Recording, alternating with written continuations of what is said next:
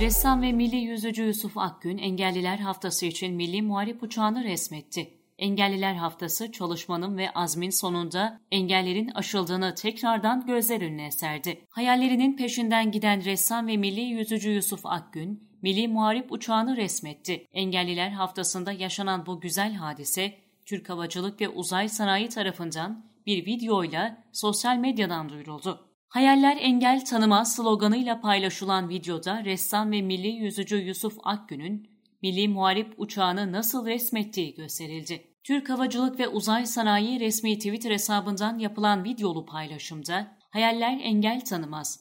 Hayallerinin peşinden koşan ressam ve milli yüzücü Yusuf Akgün, milli muharip uçağını resmetti ifadelerine yer verildi.